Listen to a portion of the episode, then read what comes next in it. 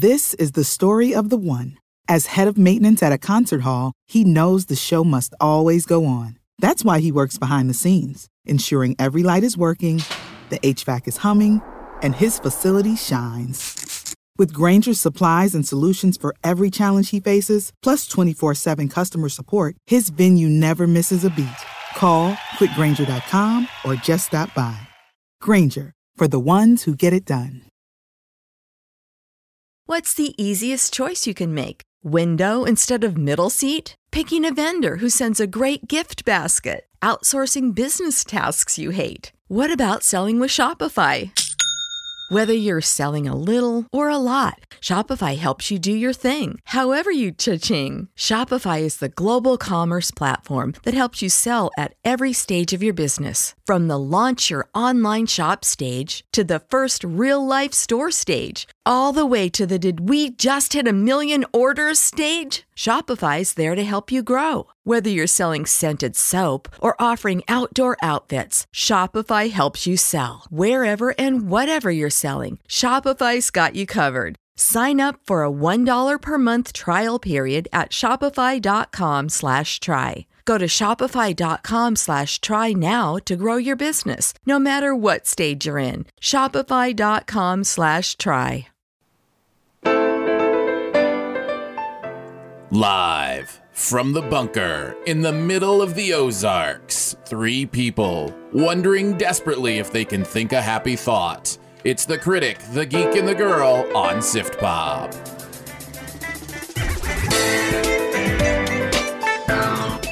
Just think a happy thought, okay? Yeah. that has a whole new meaning now. Welcome. We are excited to talk a little bit about Pan, uh, the new Peter Pan movie, as well as the TV show The Muppets, their Or- latest in invasion onto our television screens. They're merprits. the Muppets. We're going to talk go Pern. mer and pern. We're going to talk Pern. No, we should not talk Pern. That's a no longer safe topic. If we want to talk about, we want to talk about Pern. We can do that on no longer safe. That was good. That was really good. That's the that's the amazing Andrew, uh, Mr. Flick Freaks himself, joining with us once again. An entire movie about pirates, not a single one of them said ahoy! That is so true. I don't know why. Why is that? Why wouldn't they say ahoy? I was waiting the entire time just so I could bring it up, but not a single one of them did. That's oh, a that must be really disappointing. That is a shame, an absolute shame. Uh, thank you for joining us, whether it be live or whether it be later in the podcast feed. We love chat and pop culture, and we're excited to do it again. Uh, we are call ourselves the critic, the geek, and the girl, and kind of the geek seat rotates a little bit, but the geek seat We li- literally actually literally rotate rotates. he's it he's creaks while it does it. he's Yes. in a sturdy bar stool that swivels. so it's quite literal. Very comfortable though. basically uh, I as the critic, you know, am kind of that that uh, critical eye. The geek is like that obsessive eye that you know looks at everything, and then Danae is the eye that doesn't really care about movies. Not that that has anything to do with being a girl, This movie has mermaids. that's my that's my perspective. but we, yeah, I'm just the girl. It, it just made sense, you know. Yeah, the critic, the geek, and the I always. I always feel worked. bad. I always feel bad when we say that, like that we're like putting some gender stereotypes on like what the girl's role. No, this is Danae's role. Not every girl would be like that. Just this is Danae's role in the situation, right? You can't just say the critic, the geek, and Danae. I mean, well, you could. It just doesn't roll off the tongue as easy. Um, well, let's get into it. Play a little clip from Pan, and then we'll talk a little bit about the movie and uh, what we thought. We have an ancient prophecy from when the fairy kingdoms reigned on this island. The prophecy tells of a boy born of the love between a fairy prince and a human girl. A boy who would be disappeared from this world until he was old enough to return and lead an uprising against me. A boy, so says the prophecy, who could fly. Good dramatic pause there, Hugh Jackman. Amazing dramatic pause. Should we start right with Hugh Jackman? No, we should start with our initial overall thoughts. We should start with liked it, loved it, it was okay, didn't Why like do it, you want to hated do it. this Dreamy every eyes right time? now. every time we have to follow the rules. What's going on? Well, just to give kind of a general idea of what we thought. I'm gonna Okay, start okay. with uh, I'm gonna start with Andrew. Andrew liked it, loved it, it was okay, didn't like it, hated it. Indifferent, leaning towards No, I'm just gonna stick with indifferent. Indifferent. Indifferent. All I right. liked it. Danae goes with liked it. Uh, I'm gonna go with. I'm gonna go with it was okay, indifferent. Uh, and if I were to lean, it would be towards the liked it. Um, but I I just have to go with it. It was like there's so there's too many flaws for me to go Exactly. to liked it, and Yeah. that's that's that's a difficult thing for me. Well, this could be interesting then. Danae appears to have really enjoyed it. So not Yeah. loved it though. I, I I had a good time. I don't know that I I don't know that I lo- loved it like I've loved some of the movies I've seen recently, but I had a really good time in this. Cool. I kept making notes throughout the movie, Mm-hmm. and ninety eight percent of them are like, "Ooh, that was pretty." so Yeah, can we start there? That the movie was visually beautiful. Yeah, Really that's a good place to start. As we start with the positives, I think that's one that we can all agree on. The Yeah. the the visual interpretation of Neverland in this world, and even the the world of London in, in you know World War II or whatever, and the way these characters were you know over the top, but still you know a part of this universe. I thought I thought visually worked really well. Mm-hmm. Was spectacular. What were some of the visuals you remember? oh my goodness, um, Without going into spoilers, Yeah. which we'll do later. there there are um, let's see. When we're approaching Neverland for the first time, Mm-hmm. it's just all very inventive and it's a different approach to the, you know this universe. Yeah. and it's got a lot of creativity to it. And As soon as I asked that question, I realized all the things I'm thinking of, I don't want to spoil for somebody. Like I want them to have that experience of seeing. You know, just sometimes this little thing. the, the camera will kind of pan out over a landscape. I and see it's what you did there. I didn't mean to, but it did. Oh, you went there. Sorry, that pun kind of petered out. But go ahead. oh no! Is this going to happen the entire view? Just give me the hook if you want me to stop. I'll, I will. I promise. I'm going to hurt somebody. I don't want to get upset. go ahead. So, anyways, the camera would move over, and- whatever it was looking at would would just be beautiful. And you know, there is obviously CG in this. Some of it's obvious, but for the most part, I, I thought that they did a really great job of like overlaying. I don't even know where some of these scenes came from. There's forests, there's mm-hmm. you know rock, there's clouds. Like, did they take real stuff and then just super CG it? Was it all CG? I don't know, but it it looked really believable, and I I really liked that. Yeah, the re- the part that I really liked is it's all around Neverland, and every single place you go, it's completely different. It's not one set uh, environment. It's Yeah. like you go here, it's completely different from the last s- scene that you were in. What's Yeah. the? Are they saying Uh, something? Danae's funny in the chat. Yeah. Ah, okay. Too many flaws, including a lack of helicopters and ahoys, was the one that caused me to laugh. And then also, the BDG was upset because he couldn't keep up with your puns, Aaron. Well, I've got a microphone in front of me. You have a keyboard. I've got a little bit of an advantage. Oh man, these puns are they are flying through. This well, is going to be a fun That's- chat. That is an encouragement. That's a good reason to listen live, right? Because you get to be in the chat. You get to kind of feel what's going on with those. and then those I kind can of take things. their jokes. and then Danae and can sound just really good. steal their jokes. Yeah. Make it work that way. What else did you like, Andrew? As, as you were talking about that stuff. Um, I'll just stick with visually. It's kind of generic, but you guys would know what I'm talking about if you saw the movie. The first time you get to Neverland and you see quote unquote the bubbles, I'm like, okay, that, Mm-hmm. That's the one I was thinking of too. Yeah. And I didn't want to spoil the effect, but that's a good way to say it. It's just the bubbles. We'll Mm-hmm. just call it that. There there was a lot of really clever storytelling in this. I felt um, there's a couple of times in this movie where they kind of give like backstory of what had happened because this is Pan's origin story essentially. And so uh, when Peter lands in Neverland and he gets involved in these different characters and kind of goes through Neverland, at several points he himself is trying to kind of learn about the environment and there's these storytelling techniques that the people use to kind of show him things that are going on uh, and that have happened in the past. It's been and it was i loved how they did that and i thought it was very very creative. The costuming was fun um, and Colorful. it was colorful and beautiful.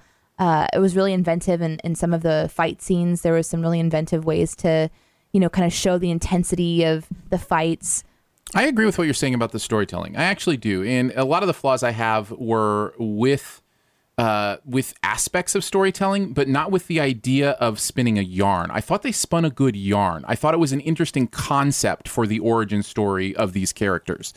Uh, so when I say that, I mean like the foundation of what they decided to do with Peter Pan's origin story was interesting to me. What they decided to do with who Captain Hook was was interesting to me. Yeah. Um, and the execution had a little bit lacking as far as I was concerned, but I did like the germ of the idea that they had there. I also really liked, as we're continuing with positives, Hugh Jackman. I thought He was my number was one. Great. Hugh Jackman was incredible. Yeah. But I have to admit something. What? So earlier we were reviewing this on our radio show, and Aaron mentions Hugh Jackman, and I was like, Hugh Jackman was in this? Oh, really? I didn't recognize him at all. I had no idea Yeah. He wasn't That- dreamy enough. Captain Blackbeard was Yeah. Hugh Jackman. yeah. He was incredible.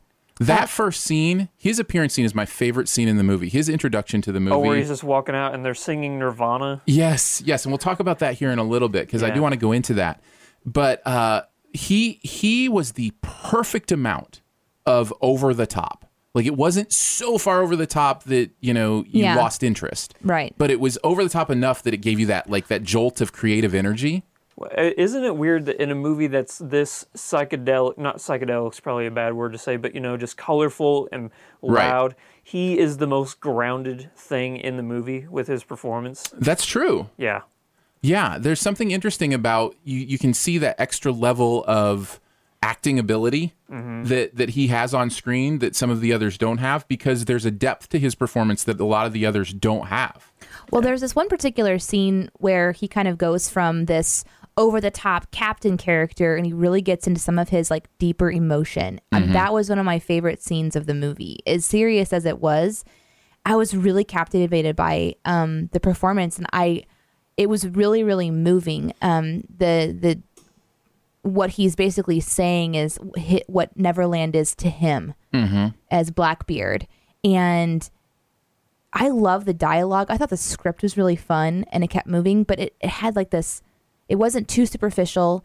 Um it wasn't too ornate. It was just right in the middle for me the whole time. And, and when he delivers that performance, yeah, just the Okay, style of okay, dialogue yeah. and how they're delivering their like how they're talking to each other and and some of it's very artistic and flaring has flair to it and you know it, I I really enjoyed it but particu- in particular we're trying to figure out this Blackbeard character because here's this character in Neverland I'm not used to Mm-hmm. you know perceiving and so I'm kind of trying to get used to like okay who is he and Hugh Jackman really brought him to life and when he shows that depth that one particular scene where he's kind of just uh, having a one-on-one with Peter I was I was really moved by it How many people do you think? A question as an aside. How many people do you think saw the poster for this movie or an advertisement for this movie? You know, half saw it or whatever, and thought that Hugh Jackman was playing Captain Hook? Because Uh, uh, I'd say more than 50%. I think so too. I think so, too. I think in the advertising, if you're just kind of glancing glance at what at they're doing, you're thinking, yeah. "Oh, okay, they're doing a Peter Pan story. Hugh Jackman is cap is you know Captain Hook and, and that kind of stuff." And that was kind of a revelation to me as it continued to go. Oh, we're getting into Captain Hook's origin story too, and kind of who he was. And of all the origins that they played with, I thought his was the most drastic turn. Like the one that you go, okay, something. There's still some story to be told with his origin story. And maybe we can go more into it in spoilers. That's, but I was about to say I got a lot to say about that in the spoiler section. because I don't want to give away his story arc exactly. uh, at all uh, in this, uh, in case you want to see it uh, without being spoiled. But i i of all the characters, his was the one I was like, oh, that is really interesting where that could go. And I don't know that a lot of that is seen in this movie. I think they're maybe setting up sequels where maybe we'll get some that more of that. feeling too. But um, but it was definitely it was definitely there for sure. Any other positives you guys wanted to throw out as we kind of continue on? What? I did have a few. I did. I did think it was also uh, the whole movie. The entire way through had just a creative uh, finger on every element. It's like I could imagine that the people who kind of sat down to put this movie together were like, "How can we think about these things differently?" You know, um, the mermaids, for example, were one of my favorite. Section. Not just the whole, the section was really Characters? interesting, but just to watch how they interpreted what a mermaid is, because everyone has a different interpretation. Mm-hmm. of mer- There's like the basic one It was very unique. woman with tail. Mm-hmm. Woman with tail, long hair. That's pretty basic. And so some of that stuff, you're like, oh yeah, Strategic this- seashells. it's- yeah, right. Yeah. But but this one was just a little bit different uh, enough, and I don't want to spoil it for you in case you go see it. So we'll talk about it maybe a little bit more in detail in the spoiler section. But I really liked that. I, I just I really enjoyed. I really yeah, you enjoyed can it. tell. You can tell there was a lot of thought put into the creative I think ideas. so. Yeah. and I, I that's you know one of the reasons I, I want to make sure we give give props where props are due because you can tell somebody cared. It felt- It's not like you watch this movie and go, "Oh, they just threw this together and they no. didn't care." And somebody really thing- cared. I think that's why I enjoyed it so much. Is that this wasn't a throwaway, let's just make some money movie. The, the people who are in it, I, you can tell they're having, they care about what they're doing. Um, and I thought that the people who created it cared about what they were doing. And so even though I'm watching a kid film, and even though I'm, you know, watching something that I probably am not going to remember, you know, in depth for very long, it was still something that I was like, yeah, that was a, that was okay. Danae, you touch on something that could go in the positive section for me as well. You called it a kid film. Uh, it is PG, not even PG 13. They were very, very careful to, you know, any of the insinuated death or those kind of things were all completely off screen and without much impact. Yep. Like they, you know, even the ones that, that had a story impact didn't have like a, a, a scenic impact. There was no sound, there was no vision of it. You know, you just knew it happened. Yep. It was very intentional. Um, this is the kind of movie I would have loved as a kid. Right. I Like know. if I if I could get into my eight year old brain, you know, or my ten year old brain, I'm and very watch close this movie, to my eight and ten year old brain. I think that's why I enjoyed I- it that so might much. be part of it. That might be part of it. But I, I, would have absolutely because you look at a movie like I don't know, let's just say like the Never Ending Story. There are a lot of flaws in that movie too. But when I was ten, Oh, that yeah. movie was the bomb diggity. You this, know, this has that feel to it. To be honest, it has Yeah. that kind of feel to it. Where like it's like, yeah, I think this could be something that kids and families can really enjoy. Like the it's it's one that I would, you know, recommend people getting the DVD for and taking home and having so the kids can watch. Yeah, I just wanted to, to mention that my my forty year old eyes, you know, they didn't they didn't see it the same way, but my my ten year old eyes would have absolutely loved this thing. See, that's exactly what I was going to say. That this movie does a great job of like it's a kids movie, but if you're looking for a movie for to bring back like a resurgence of your childhood nostalgia, It's great. I don't think it. I don't think it works. Like for me personally, I'm like, I want a movie that got me excited about that world, like Hook did with Robin Williams, or the 1953 movie. I'm like, is it going to make me feel like a kid again? Like, am I going to believe in happy thoughts? Can I believe that I can fly? And I didn't. I didn't feel like a kid again when I was watching this movie. That's interesting, and I wonder if it's because they're focusing so much on Peter Pan, because or you know his origin story. It's it's it's like his development in a way. And when you're watching Peter Pan, I mean, yeah, you're watching Peter Pan and Wendy, but you're putting yourself in the care into the shoes of the of the kids who are being taken away by Peter Pan. Like you're being swept away by Peter Pan. We weren't really invited into the movie the same way, Right. and I'm wondering if that's sort of what you're. What and I you're think feeling. part of it also has to do with the fact that this character, Peter Pan, is not the Peter Pan we would get excited about being. Like, so for instance, Oh, like, right, yeah. you know, a lot of this is wish fulfillment, these kind of movies. Like, oh, I want to be able to do that. And this Peter Pan was learning the ropes so much that I didn't necessarily want to be him. And by the time he kind of became Peter Pan, he still wasn't really Peter Pan. Not yet. Like Not it was yet. just it, it was just it, so you never got that sense of oh that's amazing I would I would love to be able to do that you know Yeah. kind Yeah. of thing and that's that's a you know a big part of these kind of movies. I did have one last positive that I had written down. Levi Miller, the kid who plays Peter Pan, as far as a child actor goes, he did a pretty good job. I, I- with that. I also said that. That was one of my positives too. I thought he did a really great job. I, Yeah. I thought he I thought he did fine. Especially I like that you qualified it as a child actor because child actors are hit and miss. Very much so. Very much so. And I thought he was more hit than miss. I will say, and let's move this into kind of the, the issues that we had with the movie. I will say that for me, his performance is indi- uh, indicating one of my major issues with the movie. I never felt emotion for him. Like, I never felt like I was a part of his world enough to like that the heart was there enough for me to really feel what he was going through. I understood what he was going through intellectually. I just never felt it. and the exactly only the only performance I felt was Hugh Jackman, Exactly. who was the bad guy. you know, so if I'm not feeling Yeah. the emotions of any of the protagonists, then I'm left in a place where I just don't care as much about the story and what's going on. If I were a really young child, I think I would be relating to this young Peter Pan character. And so maybe I would be experiencing emotion because I would be on that level. But the emotions that I experienced were like visual excitement and uh, like sometimes the the songs and the and the music would kick in and I'd feel something that way. But as far as like feeling emotion in deep, deep ways like I've maybe experienced in other movies, I, I'm with you there too. It didn't go too deep for me. Yeah, there was a little bit of a lack of heart for me overall. Uh, it was one of my major issues. Andrew, what about you? Or what are some of the things that that stood out as negatives in this? The biggest negative I have is Garrett Hedlund's performance as Captain Hook. No, I can't wait to talk about this. It was very, very, very bad. to me, he sounded like uh, Heath Ledger's Joker with a frog in his throat.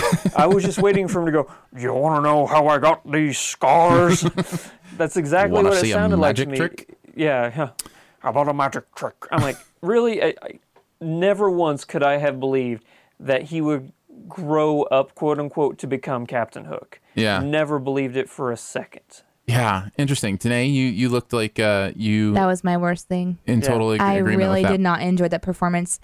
And I don't know if you guys noticed this, but it was voiced over What? No, I didn't notice that. because there were several times, and I was confused about what they were doing. There were several times where his mouth said heck, but the word said hell. Really? So there was that. That happened a couple times towards the beginning. now, why would they but do then, that? That's interesting. but then later on, they'll say, you know, bloody hell or something like that, and it was fine. So I was like, okay, they're not concerned. And then Captain Hook or Hook says hell again at some point. I'm like, okay, what was that? So maybe they just made it. It was weird. I did not notice that. That's a very so- specific observation. So in my mind, I was like, okay, maybe I didn't see that. Maybe that wasn't right. But the way that he was speaking wasn't matching up sometimes with his mouth a little bit towards the very beginning. And so I was like, I wonder if they replaced the voice and we're not hearing the actual actor's voice the whole movie. I was thinking that because, like you said, his vocal performance and his like the way that he was physically performing the role He always were looked at you very from the side distracting. It's very distracting to me.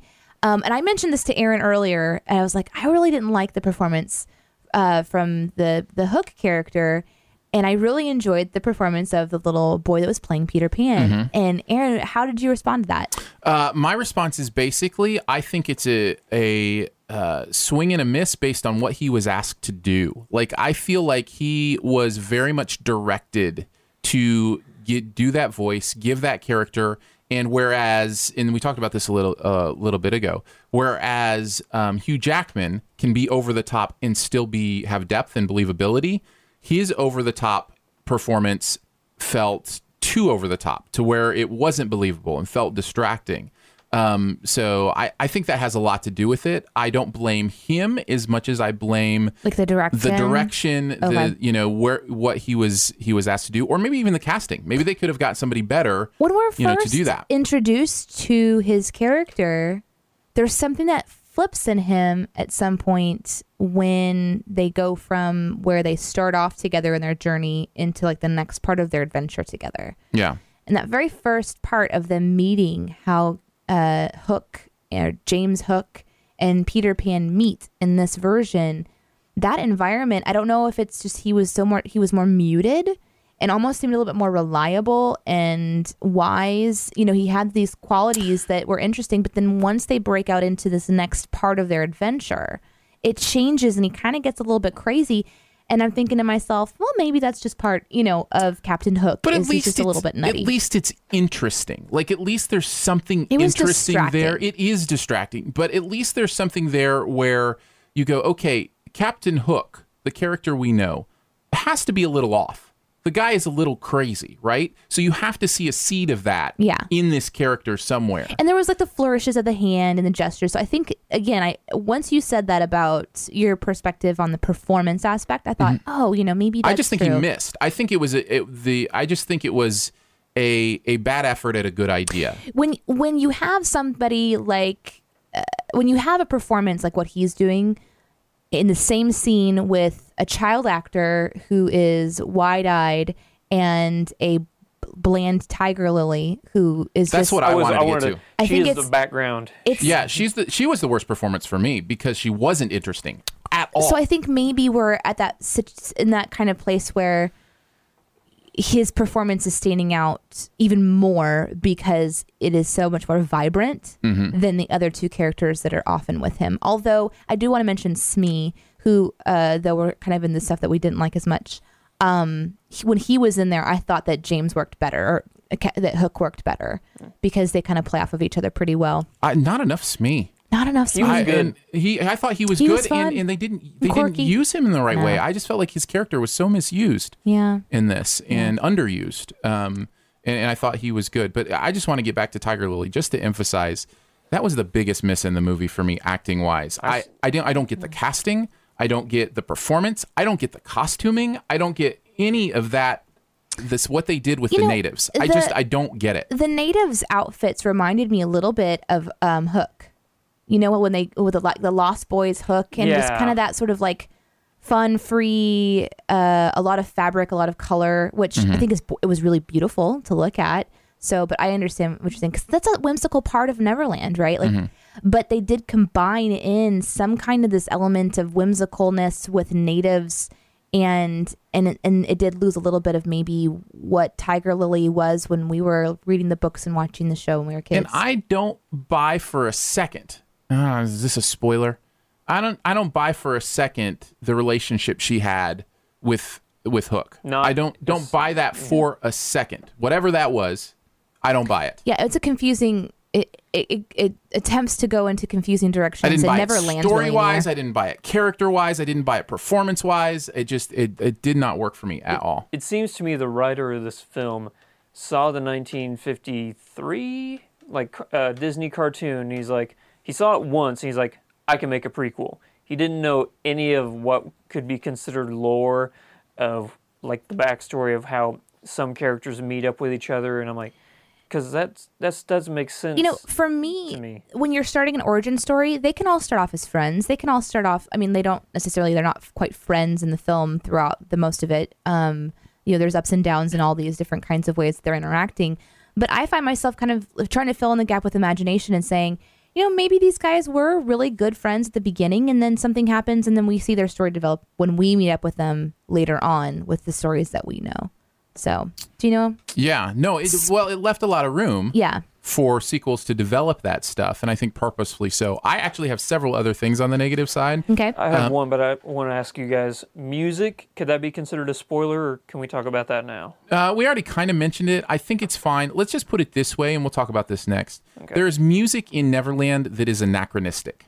Yeah. In in other words, it's music that was written way after World War II, where the story you know takes place. way, way, way after World War II. That not Yeah. only that not only not only is in the background, but the peop, the actors are singing it Yeah. as a part of like a like a warrior chant kind of thing. yeah, I really wish we did our spoilers live sometimes because I want to feel the reaction when we talk about the song that they sing. That's going to be a really fun thing. But yeah, I think we should wait on that. Two songs that they sang. I'm Yeah. like, really? It's probably more. Uh, it- get- here's here's where I went. I went. Um, that doesn't make sense. Well, it's Neverland. Okay, I'll give it to you. You know, and it's just like you know, whatever. It's Neverland. Anything can happen. Maybe Neverland exists outside of time. Yeah. They have access to you know. But you had to do that at the very beginning of the movie, though. Did it seem Yeah. like a cop out? Like we we're not uh, witty enough, or we don't have time to come up with our own music. We're just gonna steal this, and hopefully some But people. you know what?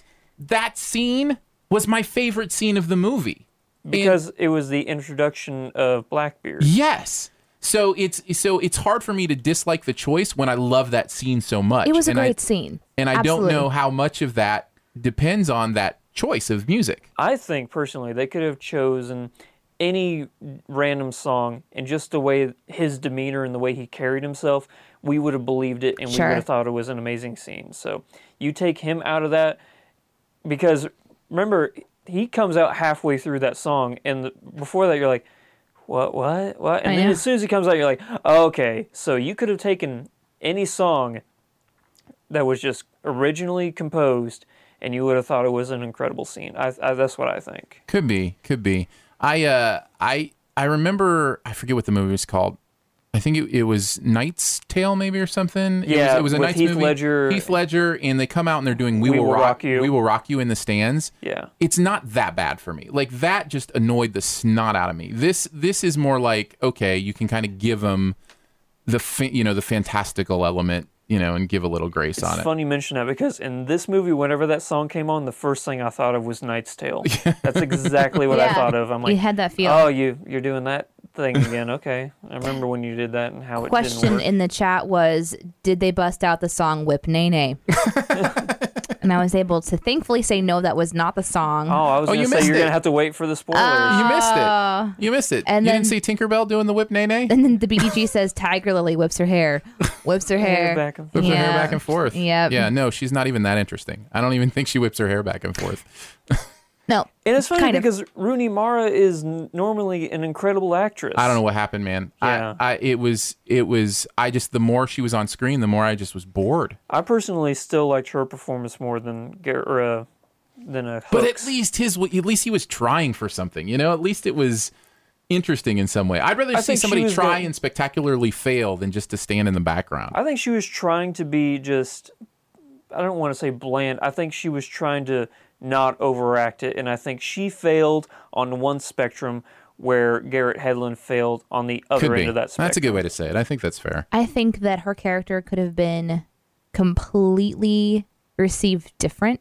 Like we would have really received her performance differently if they would have done one key thing with her um, and made her like, because she's like the warrior princess, right? Mm-hmm. So she should have been the warrior. Yeah. You know, and should have played that role the entire time.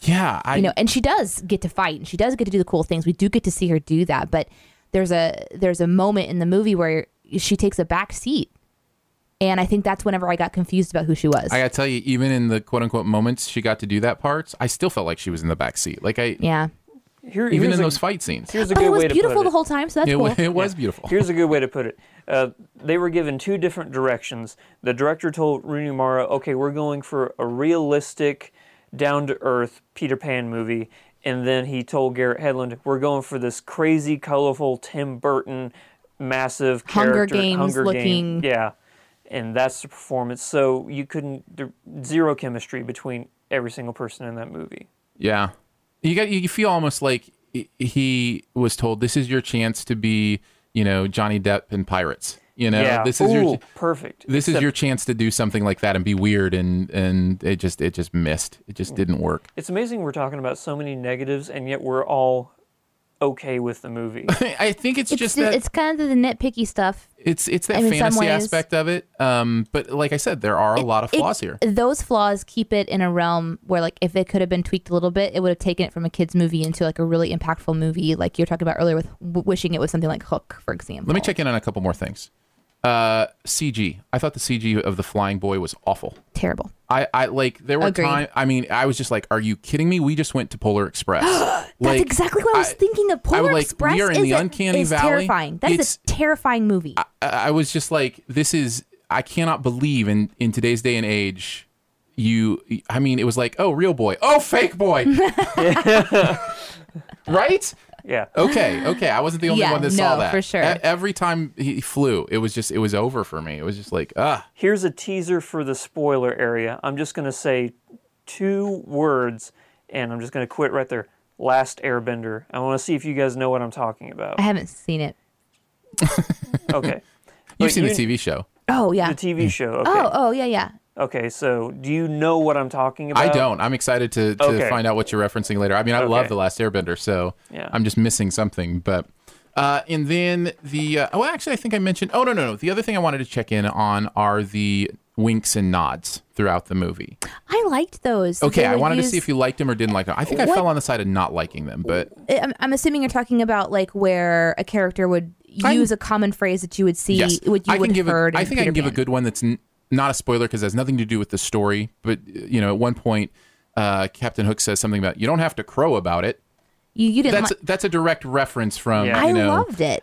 okay, so for me, it's just like I like loved it. It's it feels forced in some way, and instead of like loving it, I just go, come See, on, for me, it, be- make was, it feel natural. It you was know, part of like their uh, part of the lingo of what would be going on. You know. There were, Um, there were parts where I, would- I agree with Aaron and parts I agree with you. Parts like uh, when you find out Hook's afraid of crocodiles. Like Yes.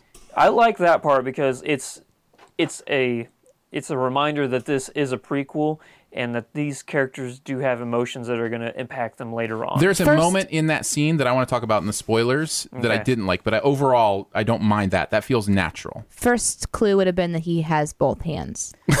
oh, and That it's a and he- prequel? his hand. That yeah. it's a prequel. Yeah. Yeah.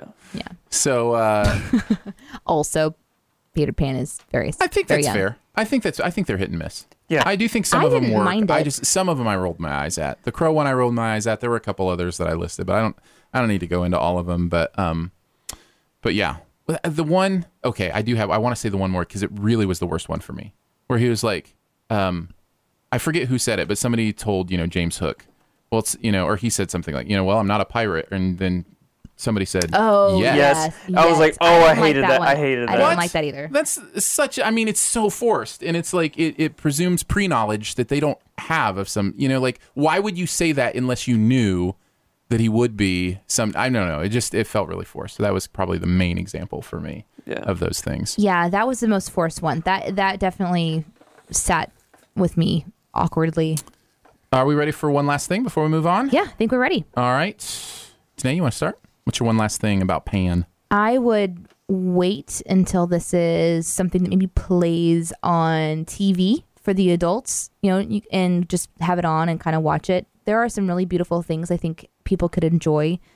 Um, I don't know that it's something like you need, like a, a must see, but I thought Hugh Jackman did a great job, and I think it's worth watching to see his performance in it. And um, and I thought that the big fight scene at the end is really interesting and and creative. So it's kind of like one of those where if you just have nothing else to do but put a movie on and just watch it, this could be this could be that one. I'll go next, uh, and I will answer the question in the comments. Is it as forced as the catchphrases in Fantastic Four? No, nothing is as forced as the catchphrases in Fantastic Four. That was a terrible movie. they are awful. Um, That so was no, such a bad not quite on that level. Uh, my one last thing, I wanted to talk about the sense of humor in this movie. I didn't think it worked. I thought the movie was cute at points. Uh, I thought the movie was silly at points, but I never felt like this movie was funny. There were Well- there weren't a lot of moments where I laughed. If you did laugh, it was at Smee. Yeah, maybe, but even that, like, I just never felt during this movie. Oh, this is hilarious. You know, like Oh, there's some no, no, movies, no. like like we were watching The Martian last week. This huge drama, and it was hilarious. You know, this movie just it wasn't really funny, and I felt that that was a miss, and that may be part of the reason, you know, for some of the down reaction. I'm What's getting going on in I'm getting chat? razzed in chat. Oh yeah, Ah, fight scene. Have you no sense of spoilers? there are no helicopters. No Good, helicopters. good to mention. Yeah. Is that true? I don't know. I kind of consider those pirate ships helicopters. Those pirate ships are cool. Yeah, they were pretty amazing. What's your one last thing, Andrew? Demon nuns. That's all I'm gonna say. Demon nuns. Right? Yeah. Those nuns are terrifying. well, at least the, especially the head nun. Whoa. Yeah. My goodness. She basically barks like a dog. And When she hisses. talks. She hisses. She Yeah. literally hisses. Yeah. Yeah, she was scary. That was no joke. If you have a nun aversion, don't Yeah, go. I, you know, there over the last few weeks, I've decided a couple things. I don't ever want to climb Everest, and I don't ever want to be an orphan in London during World War II. I I just never want to be in London. Think of try and think of a single movie where London has been portrayed as happy. Think of think list one Okay, movie like- where good things happen in London. Um, All right, chat, we're looking to probably, you. probably the Beatles movies. Maybe those are lighthearted, like Uh, Help. Is that in? Is the parts of that in London? I don't know. I'm stretching, man. Yeah. Nothing it's always gloomy, it's always like dark and brooding. Les Mis. There's always pirate ships. Les Mis. Les Mis. that was Paris. That's funny on oh, several right. levels. right, it's Paris. V for Vendetta. Oh, the Shanghai okay, Nights. I'm not asking. I'm not asking for great movies, because honestly, a lot of good things didn't happen in London during V for Vendetta. It was just a fantastic movie. Yeah. No, I think they're just proving your point. Yeah. That's Yeah. what's happening. That's funny. Uh, so yeah, overall, uh, Danae liked it. We did. Kind of liked it, but there's just too many flaws to I would- really get behind it. I was gonna say I was leaning more towards didn't like it, but I'm just gonna stick with indifferent because again, I'm not the target audience for this movie. If you want to take your kids to this movie, I'm sure they'll have a magnificent time watching it. I think so. Although the kids in the theater with us didn't seem to be having a great Shut time. up! Shut up! The mom wasn't having a good time. Holy cow! Yeah. There was that a little, was there was a little bit of family squabbling going on a few rows ahead of us. That was uh that was awkward. Although I will take that over the bringing your children to like the rated R movies that happens like every single time. 101 Dalmatians. Was that in London? 101 Dalmatians. It was, was- New York, or was it? It might have been London. BDG oh. says yes, it was. All right. It was still gloomy. we may. we may. It was about dog murder. It was about dog murder. That's true. What's so happy about dog murder? Do you really think how big would that coat have been if she Oh, it's murdered awful. all 101 Oh, of it's those Dalmatians? awful. Yeah, Uh, yeah, yeah, that would she'd she'd have had a few coats out of that, I think. yeah. And on that note, we shall uh, move on, talk a little bit about um, the- Before that, though, can we make the big announcement today? Can we go ahead and make this announcement on the podcast? I would love on? to tell our nearest and dearest that that we've Let got it- some really let it cool be news. known. Okay, go ahead. We are doing a live podcast recording in yes. front of an audience. We uh, have been asked to do the podcast live at a local coffee shop uh, in November. They are Classic Rock Coffee is the name of the company. You should go to the website Classic Rock Coffee. Just Google it, you'll see it, and you can actually do a tour and you'll see the room we're in. It's on stage. There's lighting. We're gonna have a live band there. Uh, we're gonna be broadcasting live on Friday, the 20th of November. Mhm. It'll be an evening broadcast. evening broadcast. We're still going to do our show regularly for Yeah. Sift Pop. We'll this is going to be like a mhm. special event, and we're going to be broadcasting live. We're going to have special events. Uh, we will have our special guests. Special rather. guests, prizes. Yeah. Uh, we're going to have a blast. And uh, also, uh, the band Nate and the Saints from Curb Records is going to be performing. Um, we got a chance to hang out with Nate a little bit, and uh, he's here in the area, and, and uh, I think he's going to be a great friend of the show. Uh, we may have some exciting announcements to make at that live show about Yes, the future we will, of uh, Shoe the Dough and the different podcasts that we do. just just be continuing to send us love. Thank you guys so much for all of your support, the positive messages that we get from you, and all the fun times that we always have together. It's really been an encouraging thing because we do have some super fun stuff. Not even on the back burner. It's all on the front burner. We just have to wait for it to get to the right temperature. Yeah, to, there's to there's some big announcements about it. coming, and we're really excited to give those to I you. I want to spoil it, but I can't, I just I can't yet. We can't. So So November 20th in Springfield, Missouri at Classic Rock Coffee. If you can make it, we would love to see you. We'd love to p- pack that place out. What how many f- do you think we could fit in there in I'm thinking room? about a hundred and something. Yeah, between 120 100 and 200? We'll see. Somewhere in that We're range. hoping to hit. We're hoping to hit hundred. That's our goal. Have 100 people there live for the show. in the chat as we've been talking, Shoe the Dough Tour is already something that we've been thinking about, and it's definitely something that's possible considering we can be mobile. It's just all about logistics and timing. And because we do travel from time to time to Nashville and to Florida, those might be two places that we could consider doing another kind of live venue at some point in time. So if you have any ideas for us, you can send us emails, Aaron and Danae at gmail.com with any ideas. It'll be different, huh? Being like in like in a room with your live audience. See, we do the live audience thing. Like we have, you know, people in chat who we chat with and during the show and we like broadcasting live, but man, to have people like responding in the room, that's going to be interesting. What's cool too is that we probably like if we did go to Nashville, just as an example, like for our next one, I'm just making huge big assumptions here. yes, you are. that would be so much fun. We could get an artist to join us for that one too. They're everywhere. We oh, could just walk who- out there I know. I who. I know. I who I could book for uh, for our Sift Pop segment. oh yeah. Yeah, Mr. Cinema Sins, my friend Jeremy. Oh, that's cool. Yeah, he's there in Nashville. Maybe instead of continuing to dream about the far, far future, though, we should continue to plan because we've got a lot Well, and to do Josh between is in now and Nashville as well. November 20th. I know. We our should friend so from do that. our friend from uh, Nether Region okay. is in Nashville as well. So, yeah, that could be that could be interesting. A lot of fun. Thank you guys for your continued support, your support at Patreon that makes it possible. Uh, dollar a month, three dollars a month, just to help us out. Thanks again to so many who uh, believe in what we do enough to put a couple bucks our way every month. It means the absolute world to us. Yeah. Let's talk Muppets. Muppets. It's time to something something. That's they don't use that Well, they kind of do. They reference it. Um, I would like to say that the introduction to the Muppets was so like, what was like Office and there's a couple of other TV shows that it really reminds me of. Oh yeah, Rec. yeah. It's a mockudrama. It's it's Yeah. it's the it's the Office. It's Parks and Rec. It's you know Modern Family. Yeah. You know where they the characters break and talk to the camera about what's going on. Like there's a you know a film crew there filming what they're doing. 30 Rock Mm-hmm. has that feel to it. That yes, I loved it. I had such a good time with it, but I didn't expect it. I did not expect that. I didn't watch any previews or anything, so I had no idea what to expect. So that was kind of fun to see them in like modern world, like we're in the background. They've got like a board with all the sticky notes on it. And it's a really developed environment. You know, the the scenery is very full. So I was really excited to see that. Somebody mentioned, and I'll mention this, and then let's let's get into our kind of initial overall thoughts. Uh, so I heard somebody mention, and I totally agree with this. When the Muppets started originally, they were uh, kind of making light of the uh, modern variety shows that were taking over television, where like you know they, people would have guests on and performances, and so they were doing that. This is the same thing. Yeah. Yeah. They're making fun of that modern, you know, mockumentary The and doing it at the show. same time. Yeah. So uh, I, I thought that was an interesting point. So what did you guys think? Andrew, start with you. Overall, what do you think? I'm beyond infatuated with this show. I love it from. It, I think there's only three episodes that are out right now. Every single episode has been beyond hilarious. I'm loving it. It is definitely different from what you we watched as kids, like with Muppet Babies and like Muppet Christmas Carol. It's more adult themed, like uh, Fozzie and Kermit get drunk in a bar. I mean, come on, you don't.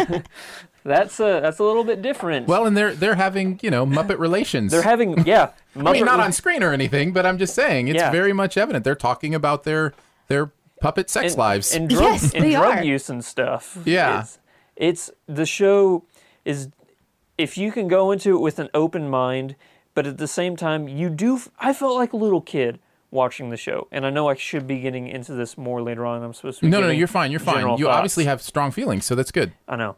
But as soon as I saw the show was coming back, like with the trailers and stuff that were on TV, I was like, "Oh, Muppets is coming back." And then when I watched the show, I'm like, "Oh, this is going to be special. this is going to be special."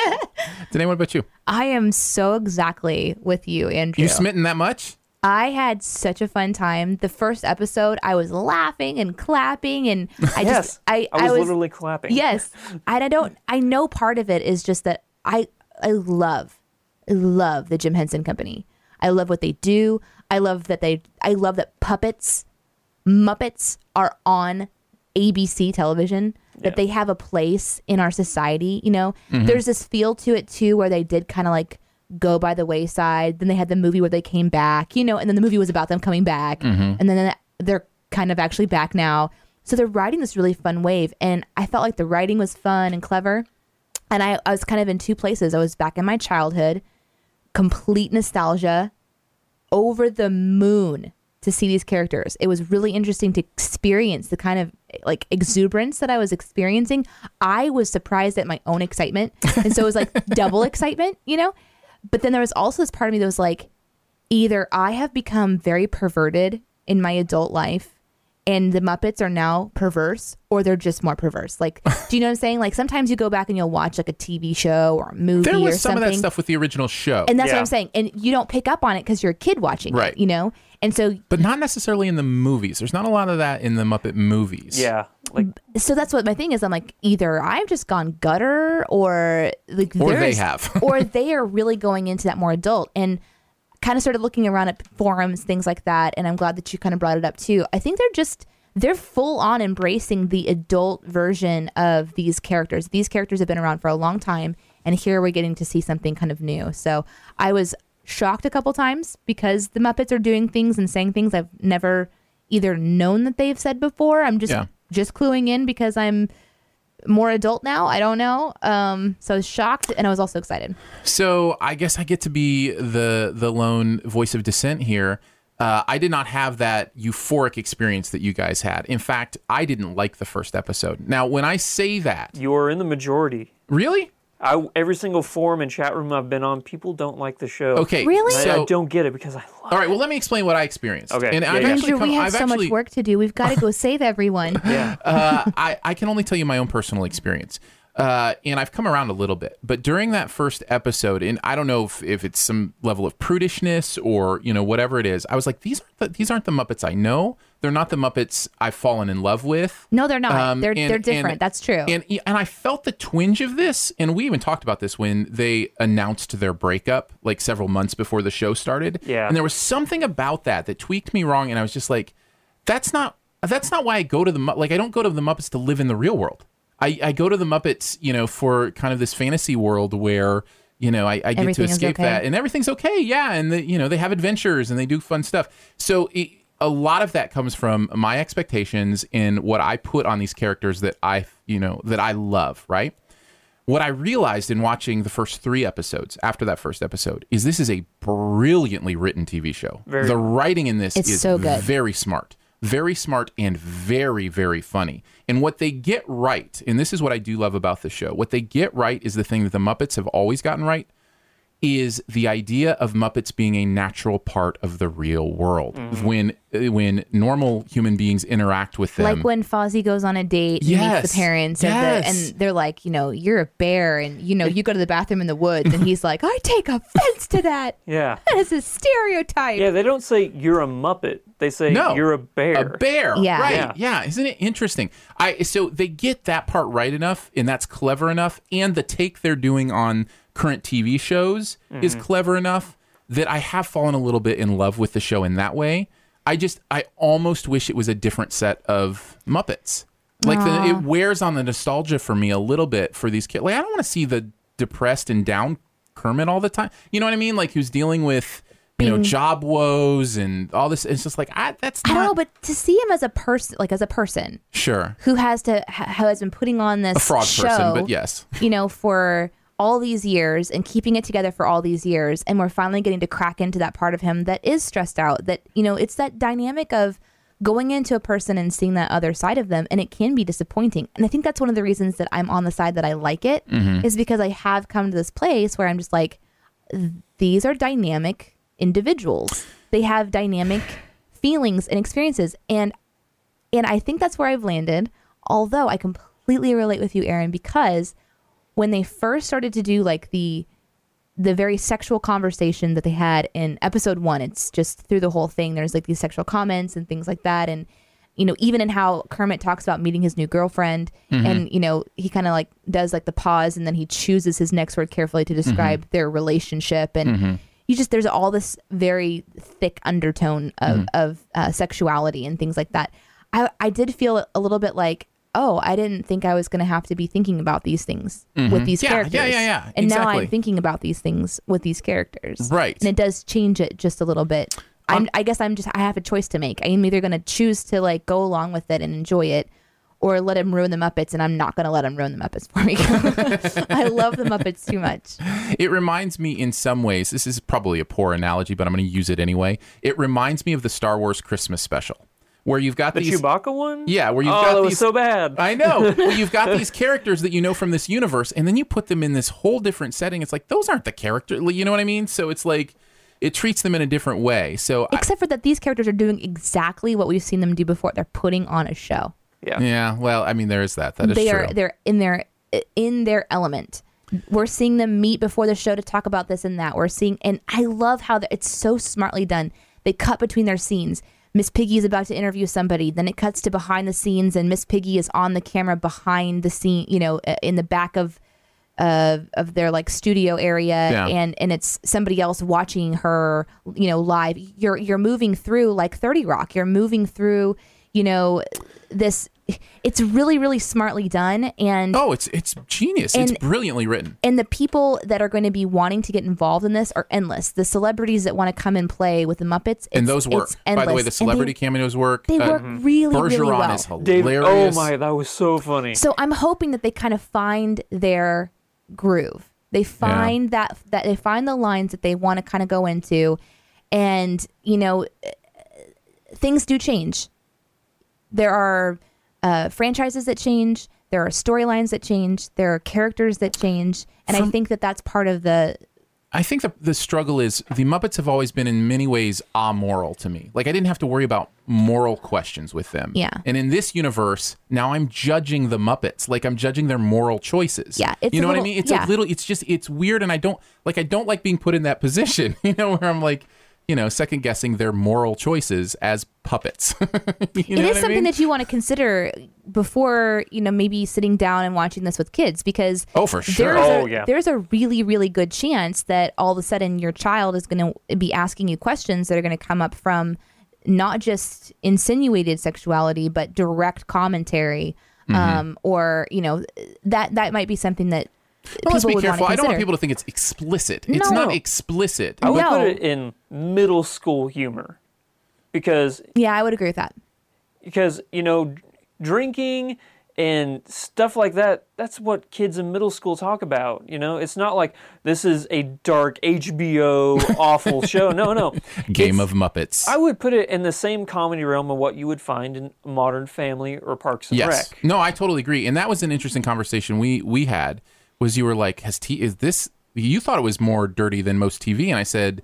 You, you haven't been paying attention to other TV shows if you think that. I mean, it's the it's the same level. And of maybe it's more- because I well, but I felt that they really laid it on thick the first episode. I felt like it was not as thickly laid on as far as like shocking statements in episode two and episode three. I think it's just a reaction to seeing but, the Muppets do it. But maybe I maybe think that that's what it is. is. Or- Um, or, do you com- think they were trying to make a statement like hey Yeah, just maybe. isn't just as, this is what the show this is the stuff Fair you warning. could find in yeah, the show fair warning. fair warning Could be. Uh, Spartan Knight mentions in the comment the Muppets were originally uh, so when Jim Henson first created them, they were not always family friendly. Oh no, they were the, when their creation was not intended. They just became that because people loved them so much, and the movies then uh, reinforced that uh, that aspect of them. So, i- i- in all honesty, if people say this is the Muppets getting back to their intentional, you know, their original purpose, they're Yeah. probably right. Yeah. That I mean, this is you know what Jim Henson was thinking when he created them, likely. See, I personally, I love this side of the Muppets, and I also love the childhood, f- child-friendly version of the Muppets. I'm with both ends. I love it to death, and Yeah. this is one. f- If you're young or if you're old enough, you remember this as the old show, and you're like, ah, yeah, they're they're bringing it full circle now. and and and uh, and boldly so. You know, they're they're being bold about it. And I really am enjoying it. I'm going to watch it. I'm going to be a fan of the show. Um, and I, I hope that it gains some momentum with other people. I mean, watching Muppets on the television, it's just it it's it's an interesting experience because I'm used to seeing them in cartoons. I'm used to seeing them in movies. I'm used, to, you know, so it's it's like tuning into Modern Family. It's I'll keep watching. I if, if for no other reason than than the humor, it is very. But my kids won't be watching. Yeah. You know, so that's that's kind of where I land. I um after I watched the show and I was so in love with all the episodes, I went on the uh, message boards just to see, oh man, people are going to love the show just as much as I did. And when I found out that I was in the minority that a lot of people don't like the show, I actually got like anxious. I'm like, "Oh no, I have to save this show somehow." I know that's Yeah. that's what I feel I was too. like, I gotta tell people to watch this show. I have to make people watch the show. I gotta Tweet about it. I yeah, I have to Clockwork whatever. Orange style. Whatever we should I write can to do. Kermit.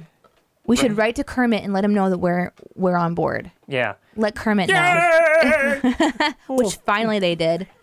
Show the door. They're big fans of my show. Yeah. what if he mentions us on the show? oh man. That'd be so fun. Um, yeah, we're we're available for cameos. yeah. Just just so you know, so everybody knows. Well, thanks, guys. Any other thought? Any one more thing on the Muppets? I'm pretty clean. I'm I've, good. I've said my piece. Uh, one last thing. I love how they're not making them out to be the huge celebrities we know them as.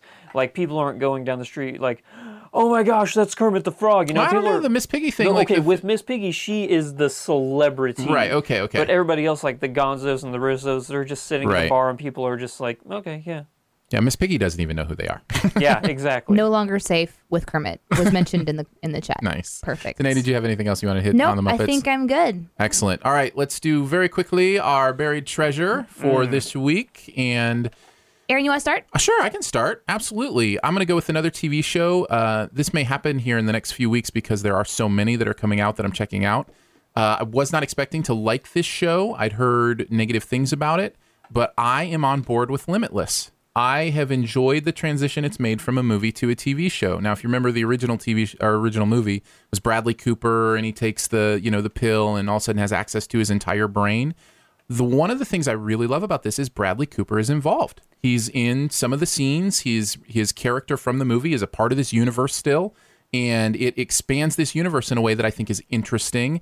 And I like the main guy who's playing the main character. I think he's you know, fun to hang out with. Here's a question for you: Do you think that the shtick of it has lasting life, or that it'll go on, or do you think it's just going to be like a one or two season show, and the people are going to be tired of it? Like, So okay, we get it. He's smart. Yeah. Okay. So here's the thing the idea of solving mysteries never gets old. Since Sherlock Holmes, the, the mystery solving thing has been in all forms of media. There's always a new way to paint it, always a new thing to do.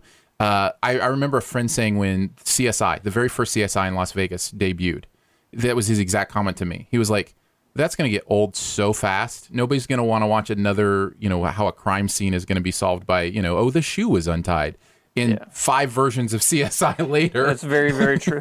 You know what I mean? true. So I think it all has to do with the writing of the mystery. It doesn't necessarily have to do with the the concept. Concepts can always be broadened into mystery, and so that's why I, I think it, it has that potential. Now, will it maintain interest? I don't know. You never know. That there's a lot of factors. But for right now, you're on board. For right now, I'm on board, and I've seen the just the first two. So I usually like to see three before I make you know kind of a final call. But I really liked those first two episodes. Interesting. Yep. So Limitless is my buried treasure this week. Danae, you want to go next? Yep, I'm going to go with one of my favorite web comics. Um, as most of you know, I love web comics. I used to read them all the time, um, and I've finished several. But there's one right now called "What Birds Know," and the people who have been writing this one for years now are bringing the storyline to a close. So the Aw. good thing about mentioning a a web comic that's coming to a close means that if you start reading it and you're just absorbing it and you just go through it really really fast you don't have to wait too long to see it, everything kind of come together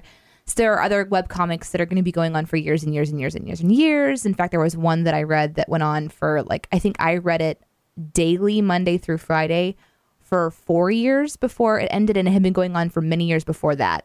Every single day they added something new. So there's tons of them out there but this particular one's really good. It's it's got uh, a mystery and i like the, the drawings in it. Again it's called what birds know. Are birds involved?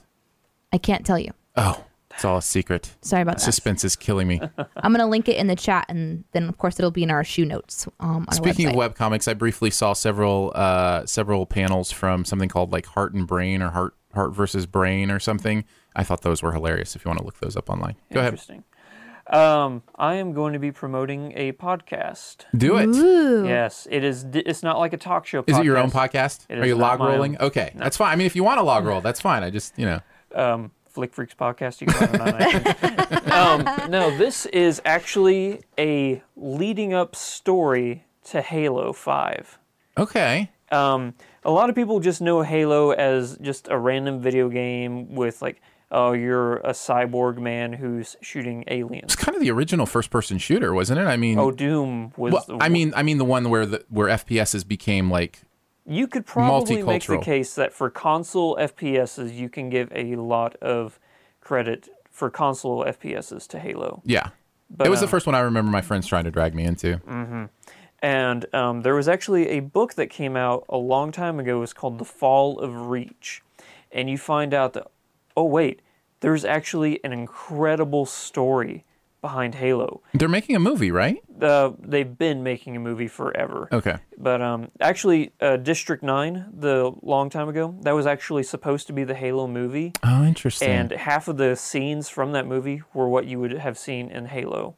But they, um, uh, what's his name? Peter Jackson quit halfway through. He's like, no, I'm not going to make the Halo movie because you're not making it the way it should be done. Hmm. So they gave it to Neil Blomkamp, who made District 9 with what those scenes would have been. and it turned out to be a great movie. But uh, back to this.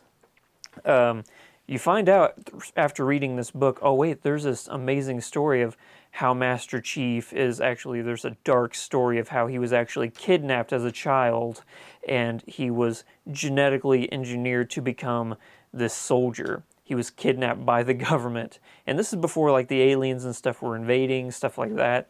And now there's this podcast, it's called Hunt the Truth which actually has a remarkable cast behind it for voice actors and stuff. They have um, Keegan Michael Key, Phil LaMarr, Troy Baker, uh, what's his name? Uh, Cobie Smulders, Kumail Nanjiani's in this as well. interesting. And you're listening to this and you're like, so this is a podcast which writing is up there with what you would find in an Aaron Sorkin, like That's really political. cool.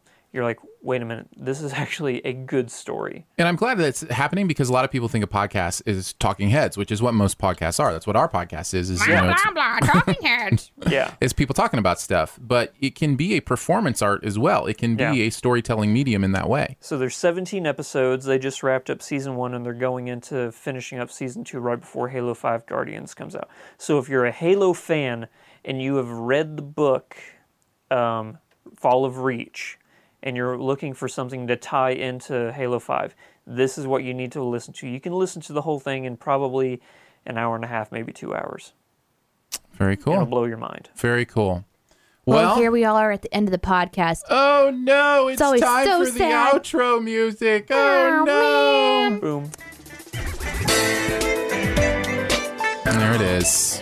Aw. It's official now. Well, thank you guys for checking out this episode of Sift Pop with Critic, the Geek, and the Girl. We are more than happy to be your hosts through the world of pop culture every week. Every Friday at noon, we're live, and then it's available in the podcast. Just search for Sift Pop in iTunes or Stitcher, wherever you listen to podcasts. Also, subscribe, leave a comment, leave a rating. All that fun stuff helps us out. And special thanks to all of our supporters at Patreon. Thank you so much for making this show possible. Today we want to thank Ruth. Ruth, thank you so much for your monthly gift to us at patreon.com slash Aaron and Danae. It makes all of this possible, and we know that um, you could spend that money doing something else, but you choose to support us. So thank you. means the absolute world. And we will be uh, back next week on Sift Pop, probably to what are we chatting next week? Do you remember? There's movies coming out and stuff. We'll be chatting that. Think happy thoughts.